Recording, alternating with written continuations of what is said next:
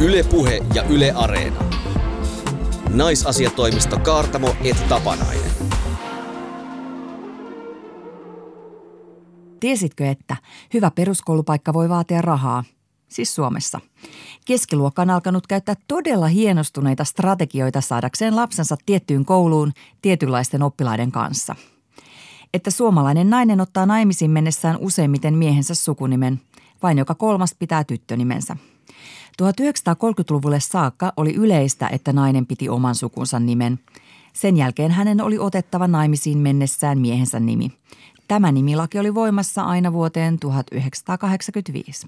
Että 20 vuotta sitten luotiin yksi pelimaailman ensimmäisistä naispäähenkilöistä Tomb Raider-pelin Lara Croft. 2010-luvulla Laran jättirinnat on kutistettu ja hot pantsit vaihdettu reisitaskuhousuihin. Tänään naisasiatoimistossa puhutaan mahdollisuuksista, rakkaudesta ja esteistä oman onnen tiellä. Pohdimme esimerkiksi sitä, miksi ajatuskin avioliitosta voi aiheuttaa feministille kutiavaa ihottumaa. Perheiden kouluvalintoja tutkinut kasvatustieteen apulaisprofessori Sonja Kosunen kertoo, miten eriarvoistuminen on hiipinyt suomalaiseen koulujärjestelmään. Peligraafikko Emma Kantanen paljastaa, millaiset vanhakantaiset ja naisvihamieliset tuulet puhaltavat modernilla pelialalla. Kanssani ja kanssanne täällä tänäänkin Outi Kaartamo, nainen, joka rakastaa strategisia pelejä, kuten matkahuoltojen yksikätisiä rosvoja. Seurassasi on myös jatkuvassa univajeessa elävä feministi ja perheenäit Jonna Tapanainen, joka pystyy ottamaan powernapit sillä aikaa, kun esittelen hänet tässä ohjelmassa. No Outi, kerropa sun viikosta. Miten on mennyt? Onko ollut taas piukee fiilis? Feministin kuuluminen on tälläkin viikolla rakentava. Mm-hmm. Kävin Virossa joka feministin virkistysmatkalla, vaatekaupoilla myös ja, ja tota, kokeilin semmoista kivaa körttityylistä mustaa asian kuuluvaa mekkoa, joka oli kireäbyötäröltä – ja sitten perustelin myyjälle, joka taisi olla myös tämä ö, suunnittelija, vaatesuunnittelija tässä, että se on vatsalta, vatsalta sitten tosiaan vähän epämukavan tuntuinen. Niin hän sanoi mulle niin kuin rakentavan ehdotuksen, että you have to eat less cookies. no, olitko, että kiitos? No mä sanoin sille, että I don't want to eat less cookies. Mutta tämä ei ollut yksittäinen ilmiö, koska hetken päästä ystäväni toisessa kaupassa kohtasi semmoisen tilanteen, että myyjä sanoi, että tässä minulla on tällaista mekkoa, jota myydään paljon, menee kolme päivässä. Että tämä haame sopii, vaikka olisi tuolla lailla vähän massuakin. Näin ei varmaan tapahtuisi suomalaisessa vaatekaupassa, eli, eli meillä on tämmöinen aika arkinen naisvihamielisyys ehkä paremmin aisoissa tai piilossa. Mm. Ja Virossa nainen on vielä ehkä enemmän objekti tai ei ehkä tunnista sitä, että tuollainen toisen naisen kehon kommentointi tai sen vahtaaminen tulee ehkä siitä patriarkaalisesta yhteiskunnasta ja odotuksista, että naisen täytyy olla kuitenkin enimmäkseen silmäkarkkia – sitten kun siinä ympärilleni katsoin, niin totesin, että eipä siellä Tallinnassa muuten kauheasti näe lihavia virolaisnaisia. Mm, ja samanlainen ilmiö tulee myös jossain Pietarissa, aika monessa suurkaupungissa. Että siellä katukuvassa viistää tämmöistä niin kuin supermallin näköistä naista ja sitten se, ehkä se todellinen kansankuva on sitten siellä niin kuin ulkona keskustasta. Niinpä. Tallinnassa sanotaan, että se kasvaa ja kehittyy kauhea vauhtia ja kehutaan ripeäksi erilaisissa päätöksissä. Mutta miten hän kuule nämä tasa-arvoasiat? Kun Viro vapautui vuonna 1991, niin alkoi prostituutioralli Viroon. Suomalaiset miehet siellä kovasti kävivät. Ja Tallinnaan puhuttiin jopa tämmöistä omaa punaisten lyhtyjen aluetta. Maailman Kuvalehden haastattelussa Viron naistutkimus- ja tiedotuskeskuksen projektijohtaja Ilvi Joe Kannon on sanonut, että kun Viroon tuli vapaus, niin ei ihan ymmärretty, mitä se tarkoittaa. Ja, ja just tämän niin kuin kommunismin ja tehdasvaatetuksen jälkeen oli tärkeää ja sitten myös vapauden osoittamista, että, että sai koristautua ja pukeutua kauniisti ja tämä perintö varmaan sitten elää vieläkin. Sofi Oksanen on kirjoittanut myös siitä, että kuinka Neuvostovirossa tämä tämmöinen niin naisellisuuden korostaminen ja koristautuminen oli semmoista kapinaa tätä Neuvostoliiton tuputtamaa tämmöistä työläisnaiden ideologiaa vastaan. Kun mietitään että meillä Suomessa on aina, aina tässä suht tasa-arvoisessa yhteiskunnassa työläisnainen pukeutuu järkevästi eikä koreille, koska se on sitten taas itsensä korostamista. Virossa vitsailtiin kymmenen vuotta sitten vielä tasa-arvolla. No, ehkä sitä on ollut Suomessakin ja ehkä joku joskus vieläkin uskaltautuu. Kun tasa-arvosta puhuttiin, niin vasta-argumentit oli tällaiset, ei takaisin traktorirattiin, kiitos. Mutta nyt naiset vaatii jo oikeuksia ja, ja tasa-arvovaltuutetulle tulee valituksia varsinkin syrjinnästä työelämässä – Palkkaero naisten ja miesten välillä on Virossa Euroopan unionin suurin. Eurostatin mukaan nainen ansaitsee 30 prosenttia vähemmän palkkaa samalla alalla samassa tehtävässä toimivaan mieheen verrattuna, vaikka nainen olisi miestä koulutetumpi. No huha heija. Mutta vaikka näistä tasa-arvoasioista jo Virossa puhutaan, niin tämä Mitsu-kampanja ei ole sinne vielä oikein ylettänyt – Viime keväänä Viro-instituutin johtaja Anu Laitila sanoi yliopistolehdessä, että tämä vaisureaktio ei johtune siitä, että virolaiset miehet käyttäisivät valtaansa poikkeuksellisen hyvin, vaan että tässä suomalaisilla on pidempi historia pohjoismaisene arvoineen luottamuksen, osallisuuden ja tasa-arvon eteen on tehty töitä. Niin ja kyllähän sen ymmärtää, että se tasa-arvokeskustelu on Virossa nuorta, kun miettii, että sieltä jäi koko tämä 1960-luvun feminismi väliin, kun oltiin Neuvostoliiton alaisuudessa – että meillä on kuitenkin päästy vauhtiin jo vähän aikaisemmin. Ja sitten vaatekaupassa sen yhtäkkiä huomaa. Niin. Tämän seurauksena sitten taas koulutetut modernit naiset jättävät Viron, mm. että siellä ei ole ehkä sillä lailla sellaista jalansijaa, mihin astua. Ja vaikka Viro on ihana maa ja Tallinna on ihana kaupunki ja se kehittyy, se on tosi hauska käydä, niin kyllä siellä on sellainen olo, että, että voisi olla vaikea elää naisena siinä todellisuudessa, kun on tottunut Suomessa vähän – toisenlaiseen naiskäsitykseen? Mä en tiedä. Kyllä noi ulkonäköpaineet kuitenkin, ne on niin jokaisessa yhteiskunnassa läsnä monella tavalla, monella eri tavalla, ehkä salakavallammallakin tavalla meillä. Mitä sä tarkoitat, että meillä Suomessa on?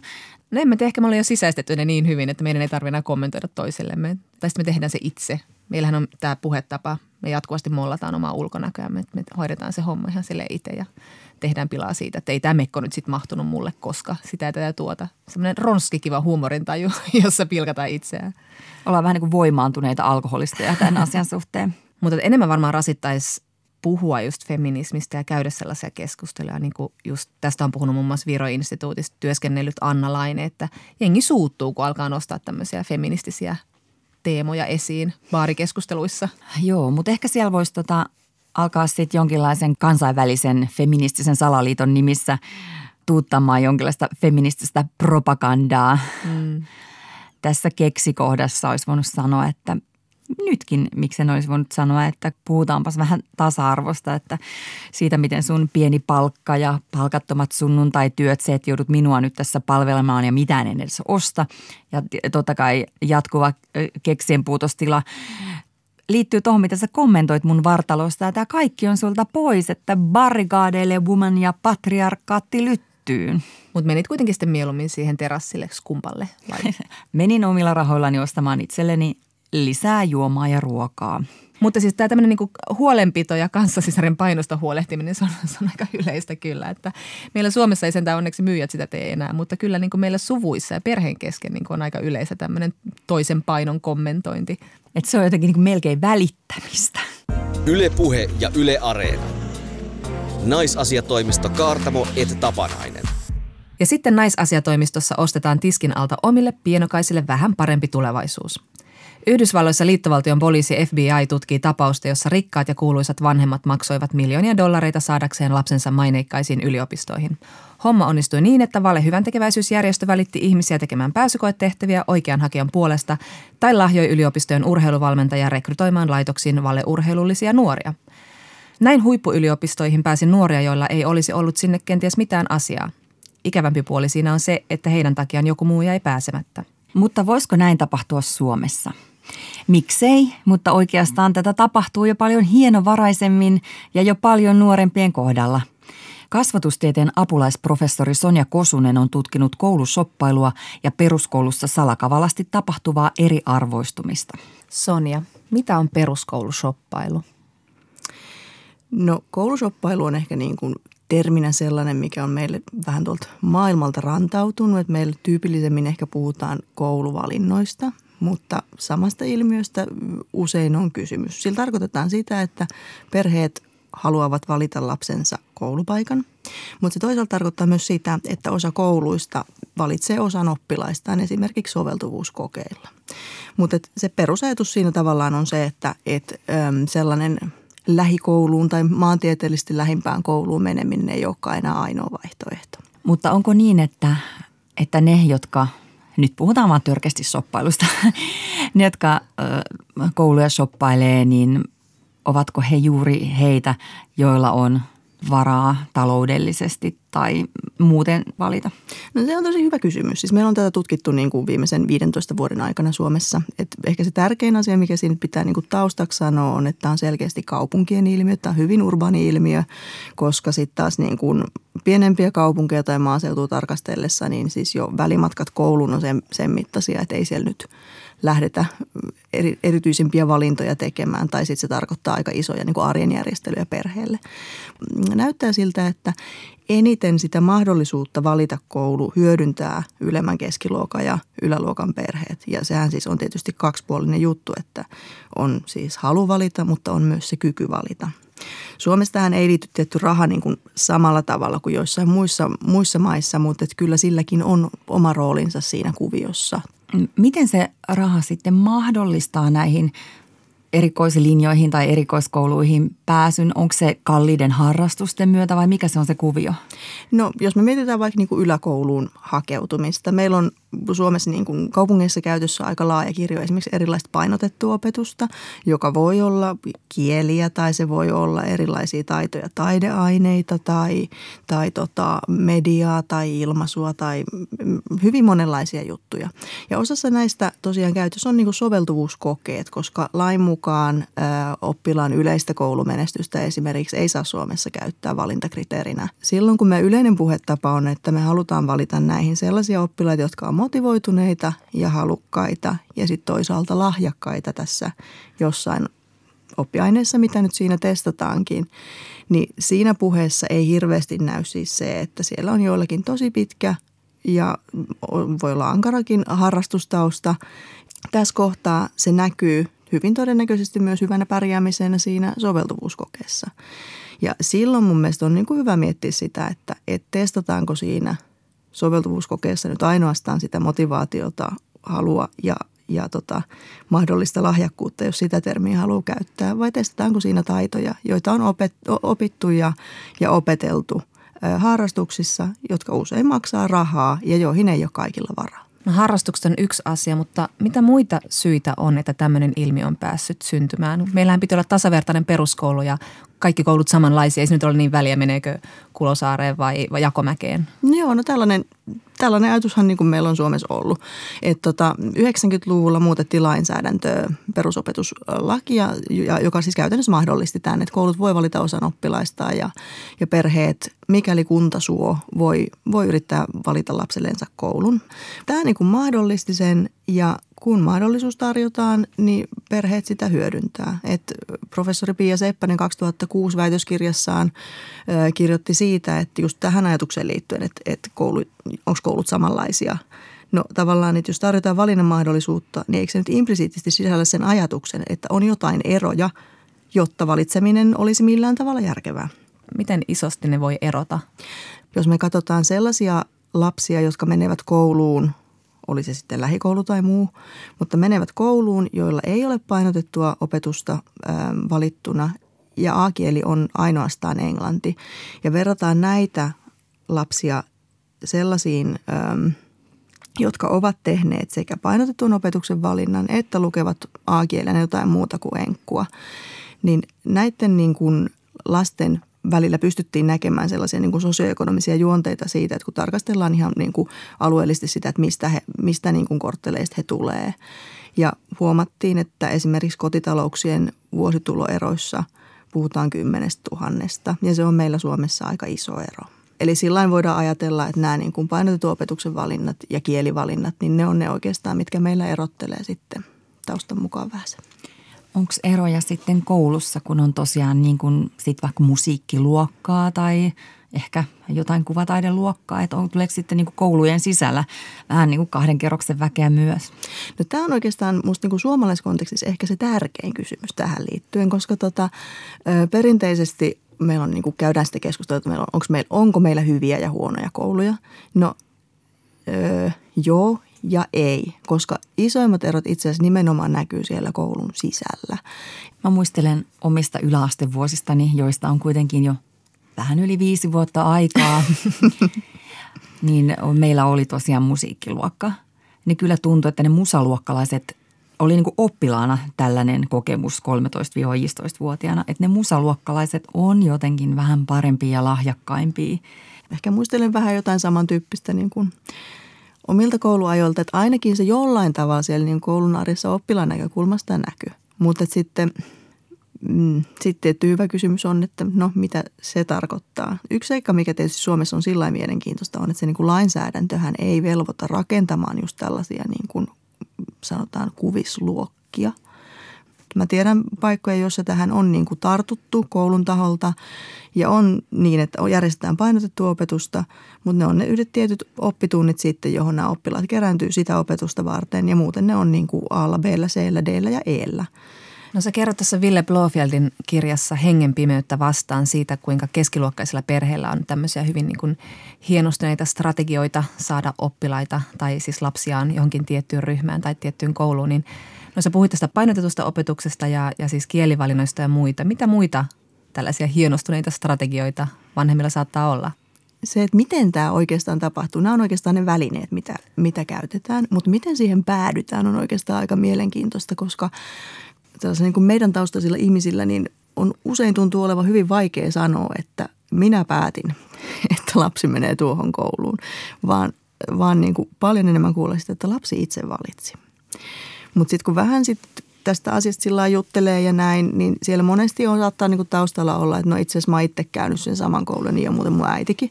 Että et siinä on niin kuin saattaa olla tällainen ylis, ylisukupolvinen traditiojuttu, että mennään niin kuin samaa kaavaa, se on tuttua ja opettajatkin tunnetaan ja näin. Mutta sitten löytyy myös tietenkin niinku tämä, että et kyllä se on ihan niinku totta, että lapsi on itse valinnut, että kun on puhuttu siitä, mikä se prosessi on ollut. Mutta itse asiassa se valikko, mistä lapsi on valinnut, niin onkin ollut vähän sille neuvoteltu tai, tai vanhempien niinku oikeastaan jollain tavalla – lanseeraama, mikä on siis niin kuin totta kai arjen kannalta hirveän ymmärrettävää, että kun näihin liittyy niin kuin ei ainoastaan kaverisuhteet, mutta että esimerkiksi koulumatkat, että millä se niin kuin järjestetään, että jos se lapsi haluaa lähteä sinne ratsastuspainotteiseen naapurikuntaan, niin millä se niin kuin menee sinne. Ja, ja tota, tämä on toinen kohta, mistä tullaan myös rahaan. Et silloin monissa kunnissa, jos tehdään muu valinta kuin se lähin koulu, niin sitten perhe maksaa koulumatkat. Ja tämä on kynnyskysymys osalle perheistä, erityisesti jos on, on useampia lapsia. Ja se on semmoinen kohta, mitä ei niin kuin sillä pidä yleen katsoa, koska se oikeasti estää joitain perheitä hakeutumasta ö, tähän niin kuin julkisin verorahoin rahoitettuun johonkin muuhun kouluun painotettuun opetukseen. Nämä on ehkä nyt niitä semmoisia niin hienoja juttuja, jotka tapahtuu myös siinä perheessä ja on hirveän niin kuin sillain keskeinen osa sellaista ihan tavallista arkea, eikä niitä usein mielletä mitenkään erityisen tietoisiksi tai, tai niin kuin tällaisiksi salakavaliksi strategioiksi, mm. joiden tarkoitus olisi lisätä eriarvoisuutta, vaan nimenomaan, että niin kuin jäsentää sitä perhearkea ja, ja jotenkin se oman lapsen koulunkäyntiä. Tukea hänen erityislahjakkuuttaan. Niin.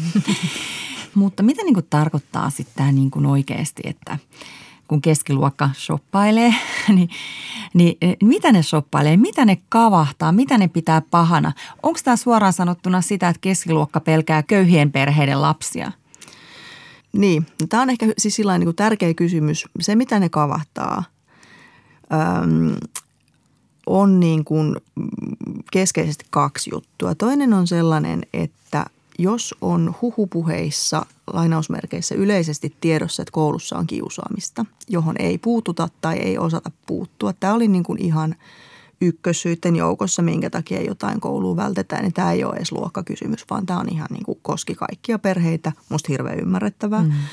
Toinen erityisesti ehkä tässä keskiluokkaisten joukossa ollut aihe oli sitten niin kuin tällainen erilainen riskikäyttäytyminen, eli puhutaan alkoholista, tupakasta, huumeista. Nämä on siis yläkoululaisia, kenestä mä nyt puhun. Että tavallaan niin kuin tämän tyyppinen, onko koulussa tapana, että perjantaina Alepan taakse naukkailemaan, niin tämä oli niin kuin sellainen iso keskustelun aihe, joka niin kuin sai perheet välttämään joitain kouluja, joilla oli tällainen maine, taas ottamatta kantaa siihen, että mitä, mitä siellä oikeastaan todellisuudessa edes tapahtuu. Mutta sitten jos puhutaan niinku siitä, että minkälaiset lapset olisivat toivottuja luokkakavereita, niin kyllä semmoista niinku tiettyä samankaltaisuutta esimerkiksi just näissä painotetun opetuksen valinnoissa tietyllä tapaa toivottiin, että siellä olisi samasta harrastuspiiristä olevia samoista asioista kiinnostuneita lapsia ja perheitä. Ja tämähän nyt on niin kuin selkeästi sit myös tämmöinen niin kuin luokka- ja makukysymys, että se, että, että jos se, jos se niin kuin yhdistävä tekijä on muodostelmaluistelu, niin se tarkoittaa hyvin todennäköisesti tietyn tyyppistä niin kuin tulorakennetta siinä perheessä, hyvin todennäköisesti niin kuin jonkin tasoista koulutusta liittyen tähän tulorakenteeseen ja myös sitten ihan sellaista niin kuin kulttuurista puolta siinä, että, niin kuin, että, että on, on tullut sellainen ajatus, että tämä harrastus olisi lapselle hyvä. Sitten toisaalta, miten se koulu on resurssoitu. Eli onko koululla riittävät niin kuin taloudelliset ja henkilöstöresurssit siihen, että jos luokissa on esimerkiksi erityistä tukea tarvitsevia lapsia ja että niin kuin mitkä on oikeastaan perheiden välineitä sitten niin kuin jotenkin vaikuttaa tai puuttua siihen. Että sitten joissain tilanteissa perheet koki, että sit he haluavat tehdä valinnan jonnekin mahdollisesti toisaalle. Se vielä kiinnostaa, kun sä kerroit siitä, että vanhemmat selvittää just, että juodaanko siellä koulun pihalla keskikaljaa tai onko siellä tarpeeksi luistelijoita tai mitä vaan. Ni, niin onko täällä jotain salaisia Facebook-ryhmiä vai miten nämä selvittää nämä asiat, nämä vanhemmat? Äh, no kun ne taitaa vähän olla huhupuheet. Meillä on Suomessa tota, semmoinen poikkeus oikeastaan verrattuna, niin kuin, no voi sanoa, että valtaosaan muista maailman maista. Että meillä ei julkisteta niin kuin perusopetuksesta koulujen ranking-listoja.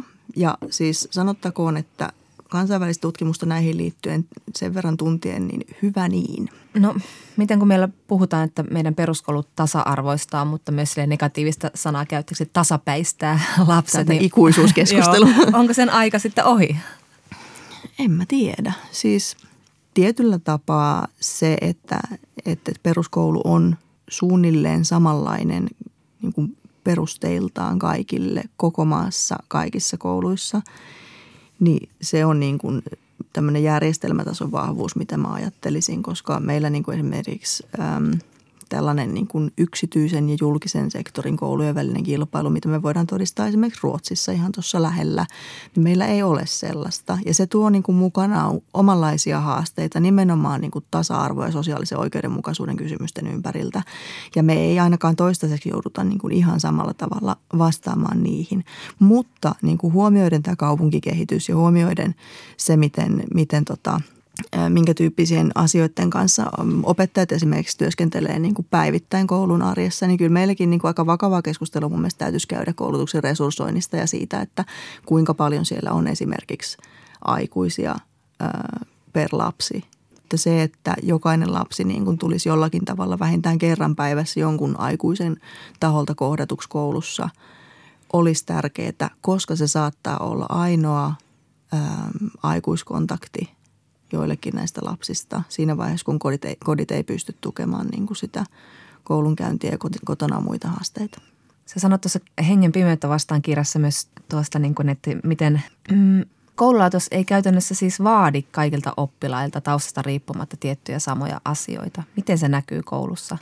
Joo, no tämä on niin kuin vähän monimutkainen kuvio, mutta siis käytännössä ja se, missä se tavallaan niin kuin näkyy, on, että me – saatetaan todistaa sellaisia kehityskulkuja, että meillä on, saattaa olla tällaisia niin kuin maahanmuuttotaustaisia, erittäin hyvin koulussa pärjääviä tyttöjä, joille suositellaan perusopetuksen jälkeen lähihoitajakoulutusta, vaikka he voisivat täysin realistisesti päästä sitten esimerkiksi lääketieteelliseen. Et silloin kun tällaiset taustaan liittyvät tekijät vaikuttaa jotenkin siihen, miten oppilaita ohjataan ja neuvotaan. En sano, että näin tehtäisiin joka paikassa ja en sano, etteikö tätä asiaa tiedettäisi. Varmasti tiedetään. Tämä on taas resurssikysymys mun mielestä. Se, että olisi, olisi riittävästi mahdollisuutta tukea kaikenlaisia oppilaita ja erilaiset oppilaat tarvii esimerkiksi tämän tyyppisissä kysymyksissä erilaista tukea. Osa saa kotoa tiedon siitä, että missä mm. mennään tällä hetkellä korkeakoulureformissa, että millä tavalla kannattaa valmistautua kolmen vuoden päässä oleviin niin kuin mahdollisiin pääsykokeisiin, joita ei ehkä siinä vaiheessa ole, joten luen nyt sitä pitkää matikkaa. Tätä ei tapahdu kaikissa perheissä mm. ja, ja sen takia nyt sitten se, että miten niin kuin koulu tukee ja toisaalta niin kuin mä nimenomaan ehkä näen sen niin, että, että vaatimalla tukee, koska sitten taas se, että jossain yläkouluvaiheessa – niin kuin teini-iässä on aika helppo jäädä pois siitä ja tästä ja tosta, varsinkaan jos sitä puskemista eteenpäin ei niin kuin jostain tule. Et siinä niin kuin koululla – on joidenkin lasten ja nuorten osalta niin kuin aika isokin rooli. Ei tokikaan kaikkien, enkä mä tarkoita sitä, että kaikkien pitäisi nyt jotenkin pystyä samaan tai että kaikkien pitäisi mennä sinne korkeakouluun. Mutta että se, että, että me ei niin kuin tuoteta systeemiä, jossa se ei niin kuin taustaan liittyen joillekin ole mahdollista, vaikka se heidän oman pärjäämisensä kannalta itse asiassa olisi täysin mahdollista. Kasvatustieteen apulaisprofessori Sonja Kosunen Sä oot peräänkuuluttanut peruskoulun kykyä tarjota lapselle ja nuorelle pohjasivistys. Mitä sä tarkoitat pohjasivistyksellä? Mulla on yksi tuttu luokanopettaja, joka puhuu niin kuin esialkuopetuksen osalta sitä, että hän on niin kuin tyytyväinen, että jos sieltä lapset lähtee eteenpäin sillä tavalla, että ne osaa lukea ja laskea ja peruskoulun jälkeen mielellään niin hyvin, että ei tule huijatuksi elämässä. Musta oli oikeastaan aika hauskasti sanottu. Ähm, Mutta siis sillä että perustaidot on kunnossa, että selviää niin kuin veroilmoituksensa täyttämisestä ja, ja niin kuin osaa hakea itselleen tarvittaessa esimerkiksi veronkevennykset siinä samassa. Siis, et Herra Jumala. Kansalais, niin, kansalaistaitoja tässä kuulutetaan näköjään, mutta sitten myös niin kuin toisten ihmisten kanssa olemiseen liittyviä asioita ja mm, niin kuin sellaista niin kuin toisten kunnioittamista, mikä vahvasti mun mielestä sitoutuu niin kuin historiallisen ymmärryksen omasta itsestä osana yhteiskuntaa ja, ja niin kuin tätä yhteisöä, missä ollaan. Et, et, et niin kuin tämän tyyppiset kysymykset ja sen takia musta tämä kysymys, mikä kaikki onkaan sitä pohjasivistystä nyt niin kuin lukemisen, kirjoittamisen ja laskemisen niin kuin osaamisen lisäksi, mikä kaikki niin kuin kehystää sitä käsitystä itsestä ihmisenä ja ihmisyydestä ylipäänsä. Ja kyllä tämä on niin sellainen teema, jota myös perusopetuksen opetussuunnitelmassa on todella pyritty ottamaan huomioon. Tuota noin naisasia toimisto Kaartamo, Tapanainen ja apulaisprofessori Kosunen. Pyytäisin teitä laittamaan käden sydämelle sen jälkeen, kun ollaan keskusteltu nyt tästä eriarvoistavasta koulusoppailusta. Mitäpä itse tekisitte? Laittaisitteko oman pienokaisen niin sanotusti parempaan kouluun?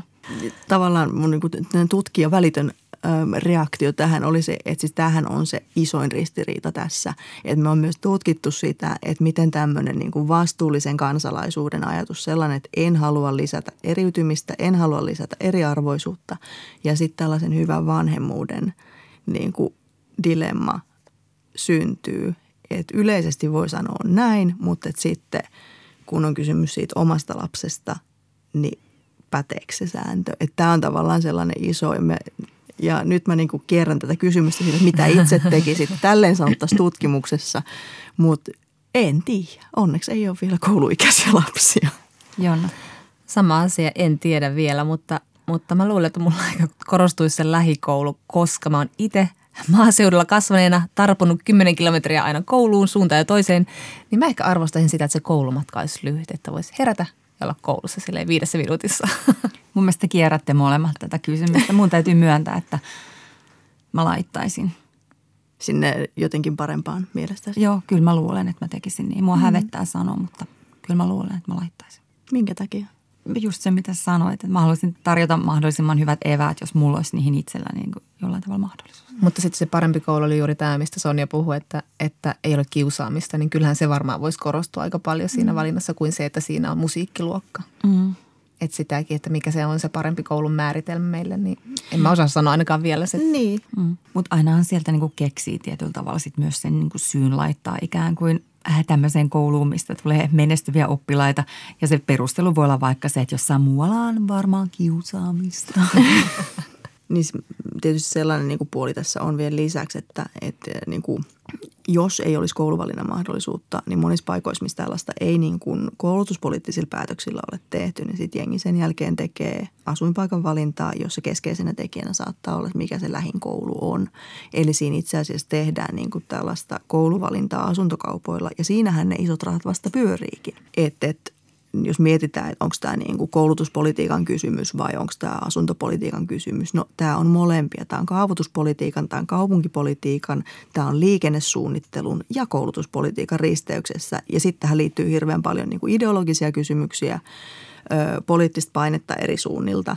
Et niin kuin siinä mielessä tämä on niin kuin kohta, jossa jos on yhteinen tavoite, niin aika moni taho joutuu tekemään siinä yhteistyötä. Että semmoista niin kuin one size fits all ratkaisua ne ei oikeastaan ole. Yle Puhe ja Yle Areena.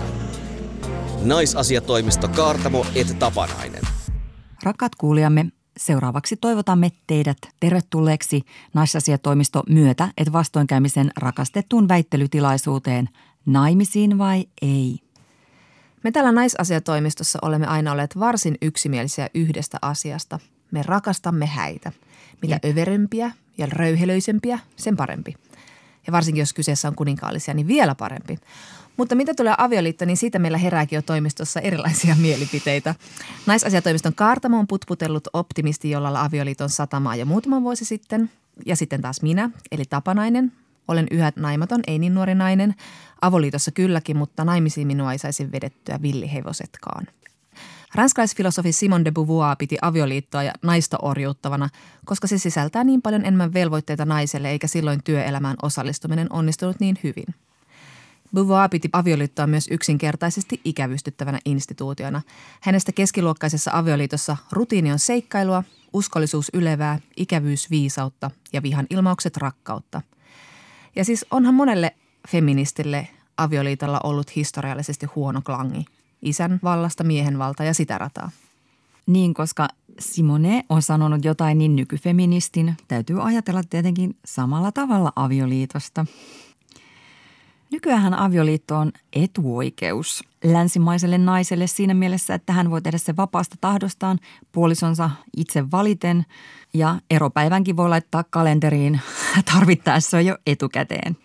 Mitä neiti Tapanainen ajattelit nuorena häistä ja avioliitosta, koska arvaan, että siitä haaveillut? No kyllä mä nuorena harjoittelin kirjoittamaan nimiäni eri ihastusten sukunimen eteen. Tämäkin muuten ottaa päähän, kuka mun ikäinen poika teki samaa, että kirjoitteli nimeä minun sukunimeen yhdistäen. Pekka Tapanainen, Pekka Tapanainen. ja oli mulla joku biisikin valittuna häihin, mutta sitten mun ajatukset muutu teininä. Mm sitten kun mä aloin herätä feminismiin, niin mä aloin pitää avioliittona just tämmöisen niin vähän herran vallan huoneena, että sinne sitten marssitaan ja ollaan ojossa eikä saa enää ilmaista itseään vapaasti, mikä oli ihan käsittämätön ajatus, mutta kuitenkin. Ja sitten tähän varmaan vaikutti se, että katsoi niin paljon leffoja ja luki kirjoja, joissa just kaikki päättyy siihen avioliittoon. Ja sitten avioliittokuvaukset oli tämmöistä bärimanilaista perhehelvettiä. Ajatukset on hirveästi avioliitosta muuttunut tässä – aikuisuuteen tultaessa. Ja se ehkä johtuu siitä, miten avioliitosta ja häistä puhutaan. Ihan jos tässä viattomana feministinä istun sohvalle ja katselen vähän telkkaria, niin sieltä saattaa pärähtää ruutuun unelmien poikamiestyttö, jossa on kyllä kaikki niin kuin nimeä myöten pielessä. No tässä unelmien poikamiestytössä eräs sulhaskokelas kysyy tästä tältä poikamiestytön isältä, että lupaa viedä hänen tyttärensä vihille – ja lopuksi he puristaa miehekkäästi kättä, että sovittu, kyllä se sopii, homma selvä. Tuli semmoinen olo, että mitä tässä tapahtui, tehtiinkö tässä nyt autokaupat vai mitä? Käytetty saavi vaihtoi omistajaa. No mutta sitten, sitten myös on nämä hääohjelmat, joissa kuvataan tämmöisiä niin ihan hirviömäisiä narsistisia morsmaikkoja, jotka, jotka kilpailee siitä, kuka järjestää paremmat häät. Tai jossa sulhanen herra paratkoon järjestää jotkut aivan huonot häät sille vaimolleen – Eli tämä tämmöinen mielikuva myös tämmöisestä niin kuin ylikasvaneesta prinsessaleikin leikkiästä elää ja voi hyvin ja sitä viljellään tosi tiuhaa. Mä rakastan niitä ohjelmia. Mun mielestä on ihana katsoa, kun naiset käyttäytyy tosi törkeästi. Se on semmoinen niin katarsiksen hetki. Mä voin käyttäytyä hyvin itse siellä läppärin ääressä tai sohvalla ja katsoa, kun ne on aivan kohtuuttomia. Toki sen verran olin katsonut oppimateriaalina tätä – sekoilua, että niin kuin päätin naimisiin mennessäni, että olen nöyrä morsian. En valita mistään. Ihan kaikki käy. Niin ja sehän onnistuit siinä. Olit, olit iloinen ja rennon oloinen. En tiedä minkälaisia päänsisäisiä kamppailuja sulla oli, mutta... No kyllä mä olin todella pahoillani siitä, että oli liian tummat kulmakarvat, mutta en viitsinyt alkaa siinä maskeraa ja syyllistämään hääpäivän aamuna. Mutta miten noita, kun häihin liittyy niin paljon, että tällaista, jolle pitää ummistaa silmänsä, jos puhutaan vaikka kirkosta tai sitä symboliikasta, kaikesta siitä, että on se valkoinen morsiuspuku, joka symboloi sitä morsiamen neitsyyttä ja puhtautta. Ja sitten on se, että isä taluttaa alttarille, kuten niin kuin miehelästä toiseen miehelään. Ja vaikka mä tiedän, että se on vain perinne ja se on monelle tunnejuttu, niin kuin vaikka isältä käden pyytäminen. Se on vähän semmoinen, että huomioidaan isää ja tehdään sille hyvä fiilis. Mutta kun mä tiedän, mistä se tulee, niin se on jotenkin karseeta en mä pidä niitä mitenkään vaarallisina, koska missään ei ole sellaista ohjekirjaa, että miten pitää toimia. Ei meilläkään ollut hääkarkkeja tai morsian tai ryöstetty. Kyllä mä tiedän paljon aikuisia naisia, jotka tota, on hyvin tasa-arvotietoisia, eikä niitä haittaa se, että isä taluttaa sinne alttarille. Mutta toisaalta mä en tiedä, onko kukaan kysynyt isältä, että pidätkö sä tätä oikeasti kunniatehtävänä vai onko tämä sunkin mielestä outoa. Että ehkä tällaisia niin perinteitä ei sitten kuitenkaan kyseenalaisteta. Mutta mulla oli kyllä se tärkeää, että, että mua ei saata alttarille kukaan, että me kuljetaan käsi kädessä mun sulhasen kanssa sinne. Ehkä mä halusin sillä osoittaa myös jotain asennetta. Mun mielestä kiusallisempaa oli siellä isomman herran edessä kaikenlaista vannoa ja rukoilla ja pyysinkin papilta puheesta pois sellaiset pienet detaljit, että avioliitto on miehen naisen välinen asia ja perheen perustamista varten. Siellä on kuitenkin pikkusen sitä variaatiota. Hmm. Pitääkö kirkkohäitä viettävän feministin sitten tehdä niin kuin feministi, joka katsoo romanttisia komedioita, että vähän sille hanuri piukeena ja, ja toinen silmä kiinni ja jännittyneenä. En katso tuohon suuntaan ja tälle umistan silmäni, mutta tämän otan tästä pullasta. Olet aivan oikealla jäljellä, mutta en mä nyt ajatellut, että se oli mun juhla. Se oli, se oli niin meidän juhla ja se oli meidän sukulaisten juhla. Mutta jos puhutaan avioliitosta, niin mä en ole kuitenkaan ihan yksin tässä, sillä avioliiton suosio on laskussa, eli avoliitot yleistyy ja yksin asuminen yleistyy. Tunnettu tosiasia on, että avioliitosta melkein puolet päättyy eroon ja, ja sitten nainen tekee päätöksen kahdessa kolmasosassa tämän eropäätöksen. Tulee sellainen olo, että miksi ihmeessä, että ennen avioliitto toi turvaa ja se toi aseman naiselle, mutta miksi lähteä siihen enää? Mitä väliä? niin, no miksi lähteä parisuhteeseen? Minkä takia lähteä niin kuin Kreikan matkalle sen takia, että niin kuin elämä on lyhyt ja on ihanaa, että on hauskaa kokemuksia. Naimisiin meneminenhän on vapaalle länsimaiselle naiselle ennen kaikkea romanttinen asia, mutta toki siinä on tiettyjä etuja. Saa esimerkiksi paremmin pankkilainaa, usko pois. Aha. Sittenhän tietenkin se edelleen suojelee naista taloudellisesti, jos perheessä nainen on ollut vaikka pitkään lasten kanssa kotona kun on tämä avioliitto, niin sitten se niin kuin yhdessä kerrotettu omaisuus jaettiin, oli se kenen nimessä, nimissä tahansa. Mm. Että kyllä sille on niin kuin edelleenkin järkisyitä. Mutta kyllä niin kuin siinä on jotain sellaisia myös järkiromanttis-psykologisia syitä. Kyllä mulla tuli sitten sellainen olo häiden jälkeen, että jollain lailla niin kuin täyttää ne odotukset siitä, että minkälainen on kyvykäs yhteiskunnan jäsen.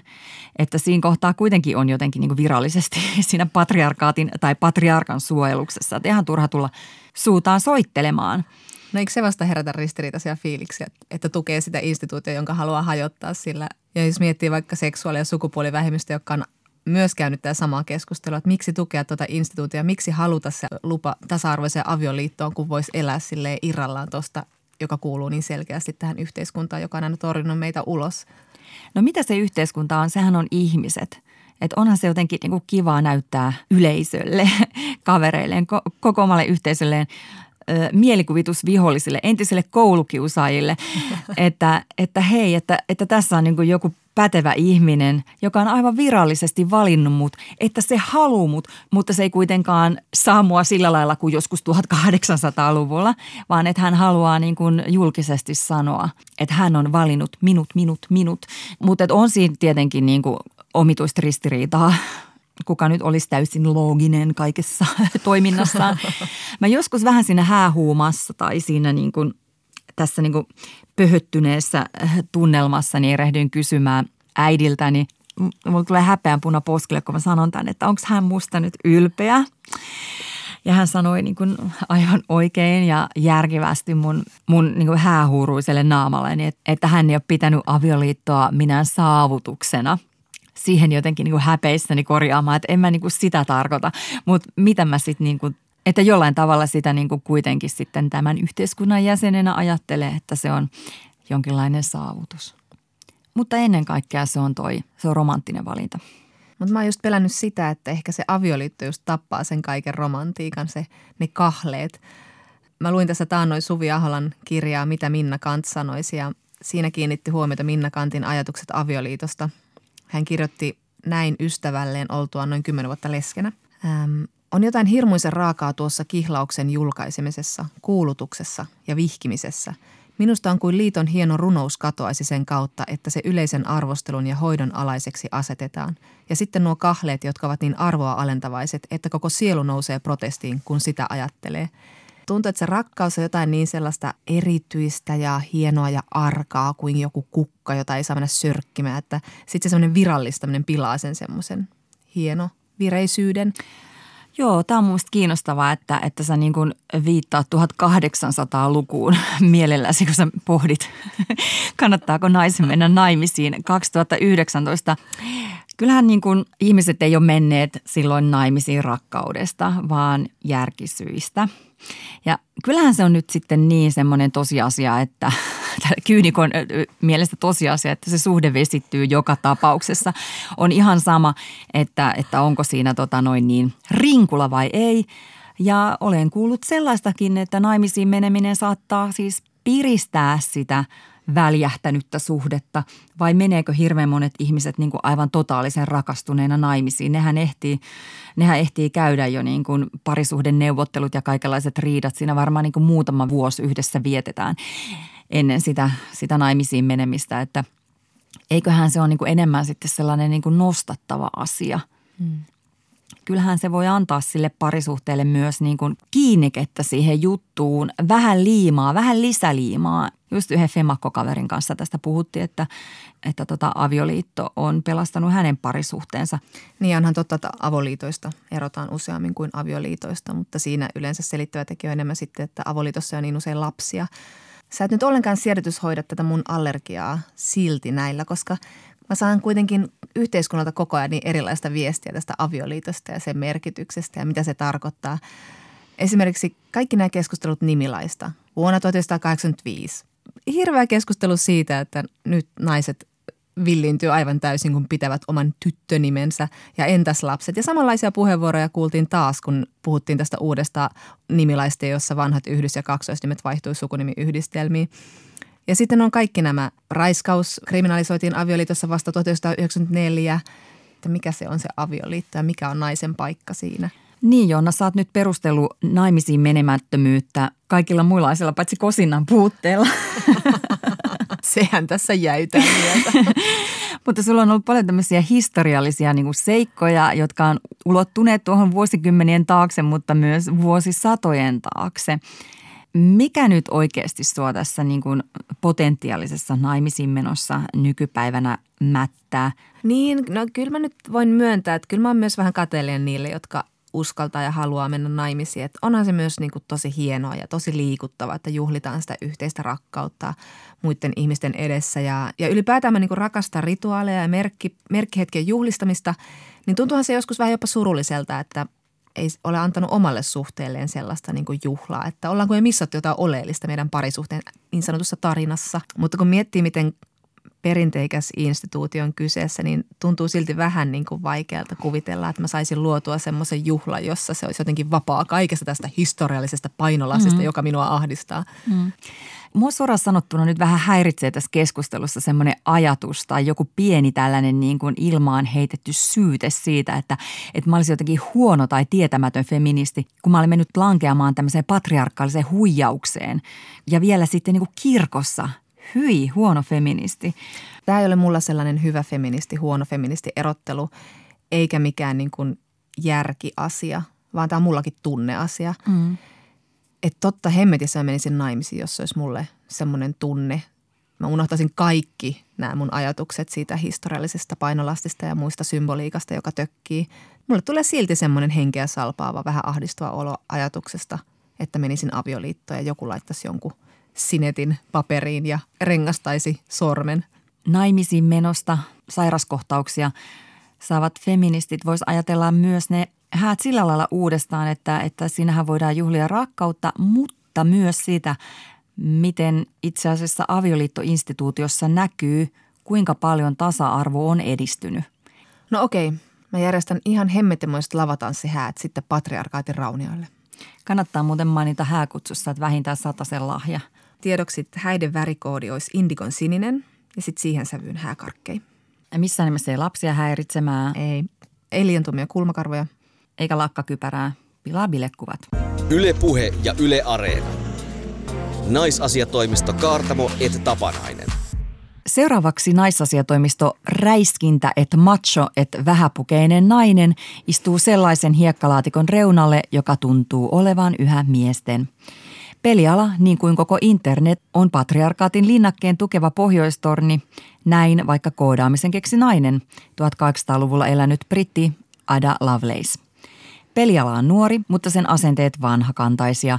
Se on näkynyt niin pelien stereotyyppisissä sukupuolirooleissa kuin alan naisten kohtaamissa syrjivissä asenteissa. Yksi alalla työskentelevistä naisista on helsinkiläinen peligraafikko Emma Kantanen. Hän on tehnyt töitä niin peliyhtiö Roviolla kuin videopelifirmassa Pekingissäkin. Emma Kantanen kuvaa kokemuksiaan Pekingissä juuri ilmestyneessä esikoisromaanissaan Nimi, jolla kutsutaan öisin. Emma, viime vuosina on puhuttu paljon tästä teknologia-alan ja pelialan mustasta puolesta. Miten se käytännössä näyttäytyy siellä työskenteleville naisille – No tuossa oli aika hyvin niin summattu just sitä, että millä lailla se näkyy peleissä siinä, niin siinä mielessä, että naiset yksinkertaisesti usein joko ne puuttuu tai ne on aliedustettuja tai että niitä esitetään niin kuin hyvin stereotyyppisesti tai sitten että joskus kohdataan häirintää ja nämä on niin samanlaisia asioita, mitä välillä sitten kohtaa niin kuin sillä alallakin, että naisia ei kovin paljon ole sellainen niin kuin about yksi viidesosa.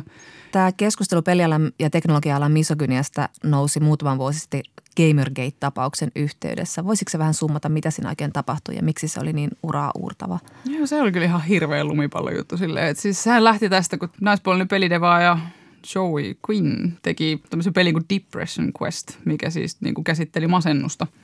Ja sehän sai niin kuin huomattavasti huomiota varmaan ehkä sen takia, että se oli semmoinen aihe, mitä ei ole niin kuin ennen käsitelty peleissä. Se aiheutti paljon niin keskustelua siitä, että voiko tällaisia aiheita niin kuin käsitellä peleillä – mutta sittenhän siitä niin aiheutui, että tämän Joey Quinnin ex-poikaystävä niin laittoi nettiin joku tällaisen blogipostauksen siitä, miten Quinn sai tämän niin pelin julkisuuteen vaan siksi, että se oli pannu jotain pelikriitikkoa. Ja sittenhän niin tämä poikaystävä niin myöhemmin sitten vähän korjaili tätä juttua, että no ei sitten varmaan oikeasti ollutkaan näin, mutta siinä vaiheessa sitten se vahinko oli jo tapahtunut. Tätä niin kuin keissiä, kun puolusti sitten monet naiset, niin sittenhän se aiheutti tällaista niin kuin ketjureaktioita aina niin kuin sen puolustajan – osoite ja puhelinnumero laitettiin nettiin ja sitten taas se henkilö, joka puolusti tätä edellistä, niin sen osoite ja niin puhelinnumero laitettiin nettiin ja sehän meni niin, että esimerkiksi journalisti Anita Sarkeesian hän joutui esimerkiksi jättämään kotiinsa tämän takia ja hän joutui niin perumaan jotain luentojaan sen takia, kun tuli ensinnäkin kaikki kouluampumisuhkauksia ja sitten pommiuhkauksia ja muita. Mut miten tämä Gamergate muutti keskustelua? kyllähän siis niin kuin nykyään aika paljon niin kuin ajatellaan siis näitä niin kuin diversiteettiä peleissä. Ja sitä nyt ei välttämättä kukaan varmaan osaa oikein niin kuin varmasti sanoa, mutta ehkä se saattoi niin kuin tavallaan lähteä liikkeelle tällaisesta ilmapiirin muutoksesta. Minkälaisia kokemuksia sulla niin itselläsi on, että minkälainen se todellisuus on? Puristetaanko pakarasta vai sanotaan, että wow, sä osasit piirtää vai minkälaista se on? Siis mähän on kuitenkin sitä mieltä yleisesti, että – että pelialahan on, on hyvin liberaali ja nuori ala, missä todella paljon hyväksytään erilaista niin kuin, tai niin kuin erilaisuutta, mutta siis kyllähän tietysti mulla on tullut vastaan, niin kuin, että, että mä oon vasta nyt niin kuin sellaisella työpaikalla, missä mä en ole koskaan kohdannut esimerkiksi kähmintää. Ja ensimmäisellä työpaikalla, missä mä olin niin kuin oman alan työpaikalla, niin aika usein niin kuin törmäsi vähän sellaisiin niin piiloteltuja asenteisiin, että onko sulla niin kuin esimerkiksi vaikka tämän alan niin kuin harrastuneisuutta ollenkaan. Mutta niin ei se välttämättä mitenkään silleen, niin kuin tietoisesti tullut niiltä ihmisiltä, mutta, mutta se oli vähän semmoinen niin kuin sellainen kalvava asenne välillä. Tuo on jännä ristiriita, kun se on nuori ala, liberaali just näin, mutta sitten kuitenkin niin kuin vaikuttaa seksistiseltä. Mistähän se niin kuin johtuu? Niin siis kyllähän esimerkiksi niin kuin, kun miettii niin kuin just pelaajia, niin tämä kaikki näkyvin osa, osa on niin kuin, tavallaan niin kuin miesten silleen, niin kuin pelaajakulttuuri. Mutta vaikka niin kuin, nykyään puolet pelaajistahan siis on naisia. Että, että tietenkin kun niitä tuotteita tehdään vähän silleen niin kuin tämmöinen yksi niin kuin, niin kuin tällainen hyvin niin kuin homogeeninen joukko mielessä, niin ehkä se niin kuin jonkun verran vaikuttaa asenteisiin.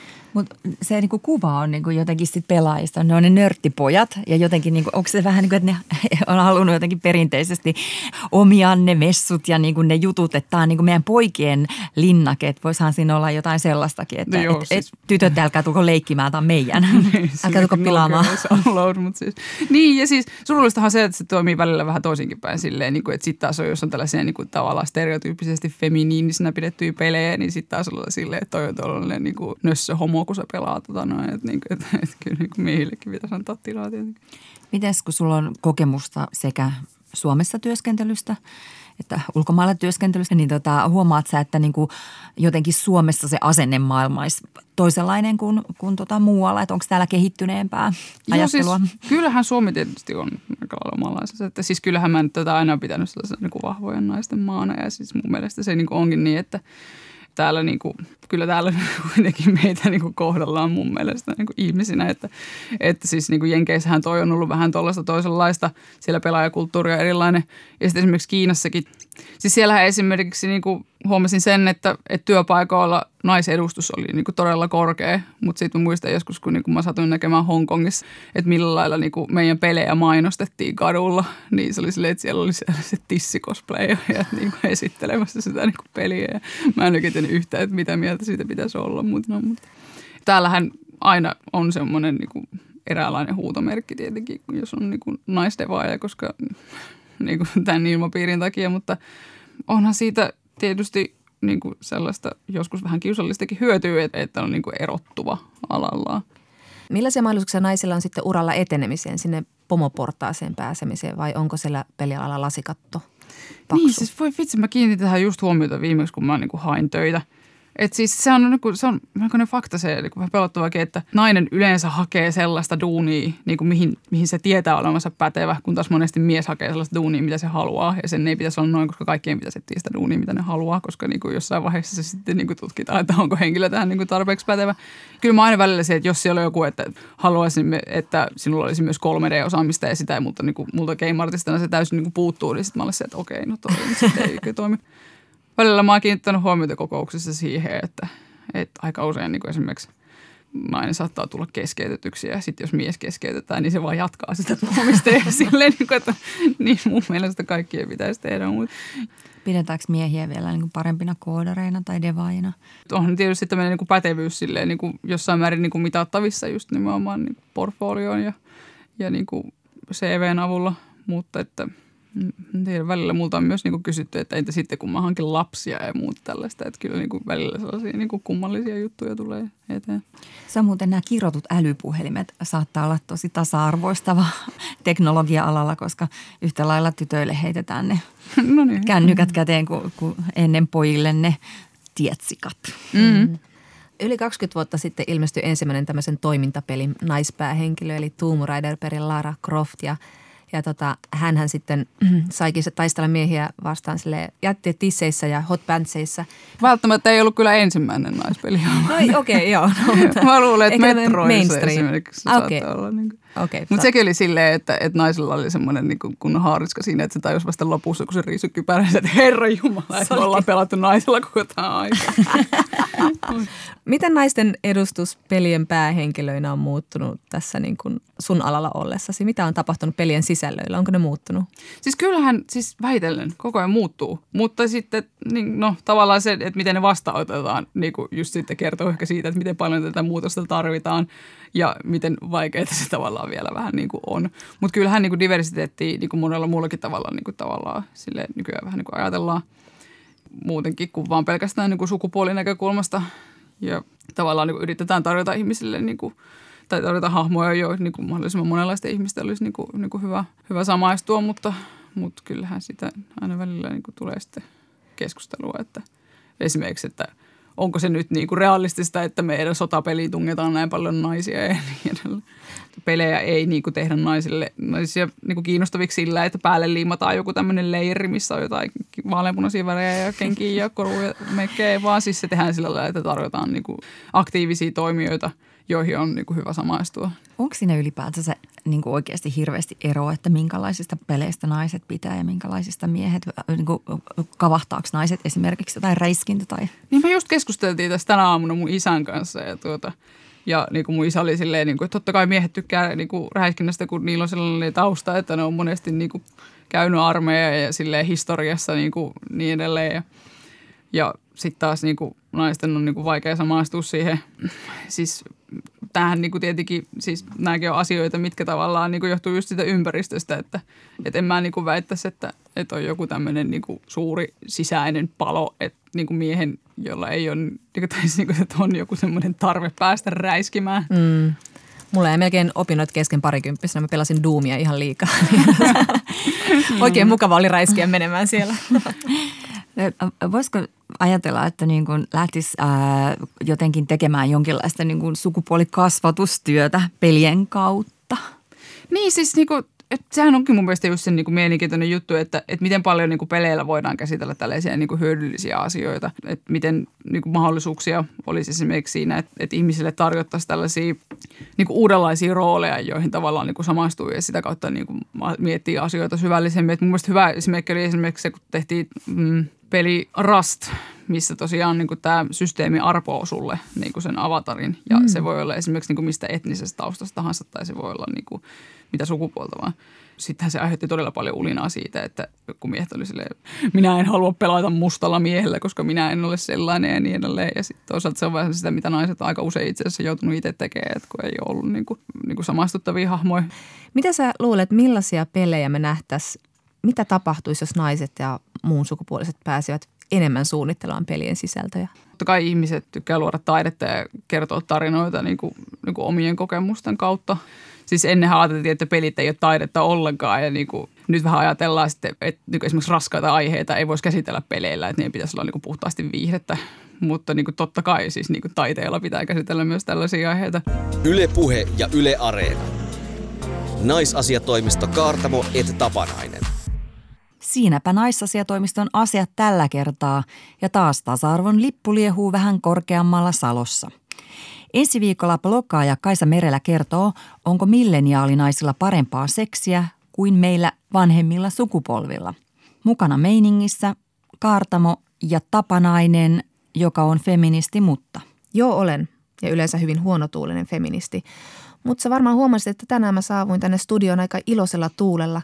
Ja se johtuu ihan siitä, että Mä sain hirveän itsetuntoboostin tuolla liikenteessä, kun huomasin, että eräs mies tsekkaili mua autostaan. Toki saattoi olla, että hän katsoi liikennevaloja, mutta mä päätin uskoa, että hän katsoi minua. Että näin saadaan feministi hyvälle tuulelle. Mutta outin myös sä oot feministi, mutta... Mutta halusin poikalapselleni hänen isänsä nimen, koska kyllähän pojalla nyt isänsä nimi pitää olla. Pitää, pitää. Yle Puhe ja Yle Areena naisasiatoimisto Kaartamo et Tapanainen.